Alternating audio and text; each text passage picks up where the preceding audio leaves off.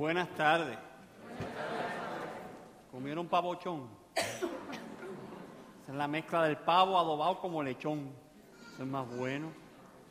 Pero eso lleva un proceso, ¿verdad? Se tiene que agarrar el adobo, ¿ok? Tiene que ponerlo con su pimientita, mezclarlo con aceite, echarle, este, ¿cómo es? Cilantro y la, ¿cuál es la, la otra que parece una? El orega- ore- ore- origami.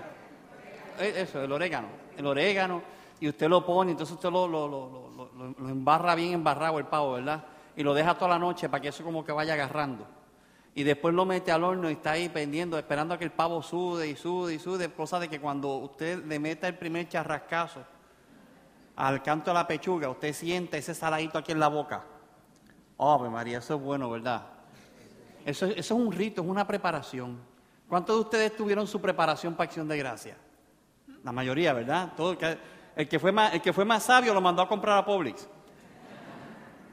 Pero el que no, pues tomó tiempo para prepararlo. Pues fíjense, nosotros hoy estamos celebrando el primer día de Adviento. Y Adviento es un tiempo de preparación. Yo le pregunté una vez a, una- uno de los niños de, de mi escuela que era Adviento en una clase y este niño de quinto grado, muy vivo, me dijo, ay María Maestro, la verdad que usted es bien. Adviento viene de dos palabras. Viene del inglés advertising y viento, que es lo que sopla. O sea, que Adviento, si lo ponemos juntos, es el viento de que un anuncio bueno está por llegar. Y yo le dije, mi hijo, ¿pasaste la clase? No tienes que coger el examen. Porque básicamente eso es Adviento, en tiempo de preparación, pero prepararnos para qué? Para una noticia que nos llega buena. Según nosotros tenemos que prepararnos para el Día de Acción de Gracia, para el Día de San Pavo, porque el Día de Acción de Gracias son todos los días. Ese día nosotros festejamos el pavo. Las vacas creo que festejan ese día mucho, porque todo el mundo come pavo y nadie come lechón o, o vaca. Pero según nos preparamos y preparamos la receta y tomamos tiempo para que quede el pavo como queremos que quede, así tenemos que prepararnos en el tiempo de Adviento para recibir a Cristo como queremos recibirlo, con nuestra alma preparada. Por eso es que tenemos la corona de Adviento que va iluminando nuestro camino en estas cuatro semanas. Pasamos de las tinieblas a la luz. Todo va siendo más, más suavecito, más, más bajito de tono. ¿Por qué? Porque estamos preparándonos. Terminamos nuestro año y entramos en un periodo de tinieblas, de oscuridad, con una luz chiquitita que nos va enseñando que Cristo, que es la luz del mundo, está por venir. Semana tras semana se prende la corona y va creciendo esa luz. Y de esa forma nosotros esperamos que crezca Cristo en nuestros corazones hasta que lo podamos recibir. Muchas veces nosotros limpiamos nuestro hogar para Navidades, muchas veces preparamos el pesebre, preparamos la, la- compra de la Navidad para la parranda cuando llegue, etcétera. Nos preparamos para cualquier eventualidad en este tiempo de, de Adviento. Que by the way, ¿empezó la Navidad? ¿Empezó sí o no? No. Walgreens no determina cuándo empieza la Navidad.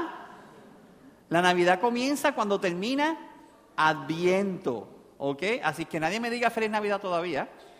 Feliz Adviento se lo acepto. Pero Navidad todavía. Nosotros nos estamos preparando para Navidad. Una cosa que a mí me sopló, me sopló mucho, me, me- me- molestó mucho es ver en, en- en internet como en Puerto Rico la tienda esa de, de compra mejor, porque no puedo decir el nombre para no, me- no darles este propaganda. Esa tienda compra mejor tenía una- un portón de tola en la entrada y a las 5 de la mañana o a las 12 de la noche, no sé qué hora fue, abrían la tola para que la gente entrara y parecían cucarachas bajando por debajo de la puerta. La bajaban, dejaban entrar 10 y subían y volvían de nuevo a pasar. O sea, la gente se prepara de la forma equivocada. La gente se prepara con el materialismo, con el consumerismo, pero no se prepara espiritualmente para el tiempo de Navidad. Nosotros que estamos aquí hoy tenemos que prepararnos espiritualmente para esa segunda venida de Cristo, para esa venida de Cristo en esta Navidad. Por eso es que este tiempo de Adviento es un tiempo muy especial. No es Navidad todavía. Yo me pregunto si Padre Scott y yo ponemos un letrero ahí al frente de la iglesia que diga Salvation for free, 5 a.m. in the morning. ¿Usted cree que la gente va a venir? Es gratis. La salvación gratis a las 5 de la mañana a ver quién viene. No, se van para la Walmart o se van para allá, para el, para o se van para allá, para el Costco, para cualquier sitio de eso, para la Cayman. Porque allí está la salvación.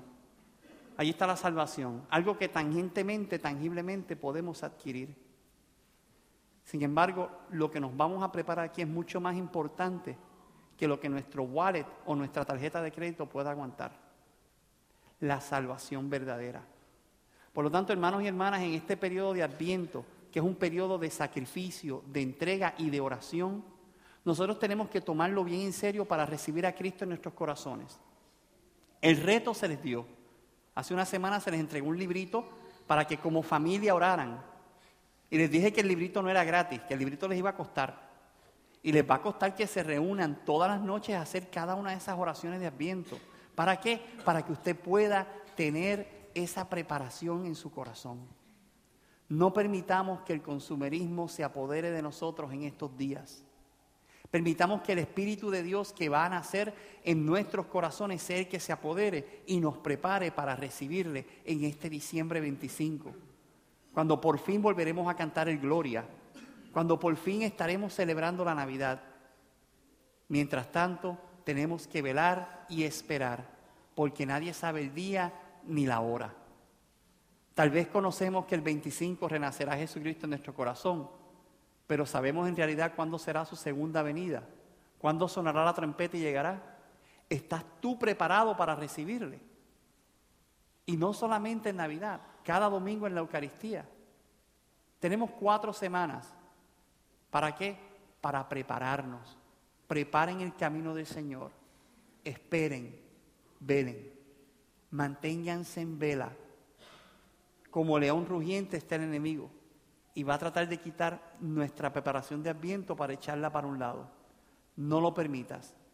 Mantente en oración esperando que Jesucristo vendrá a nuestro corazón ese día de Navidad. Durante este tiempo pidámosle a Dios Padre Todopoderoso que nos guíe, nos ayude y nos dé la fortaleza para poder ir encendiendo esa luz de adviento en nuestra alma y que cada semana podamos incrementar esa luz en nuestro corazón.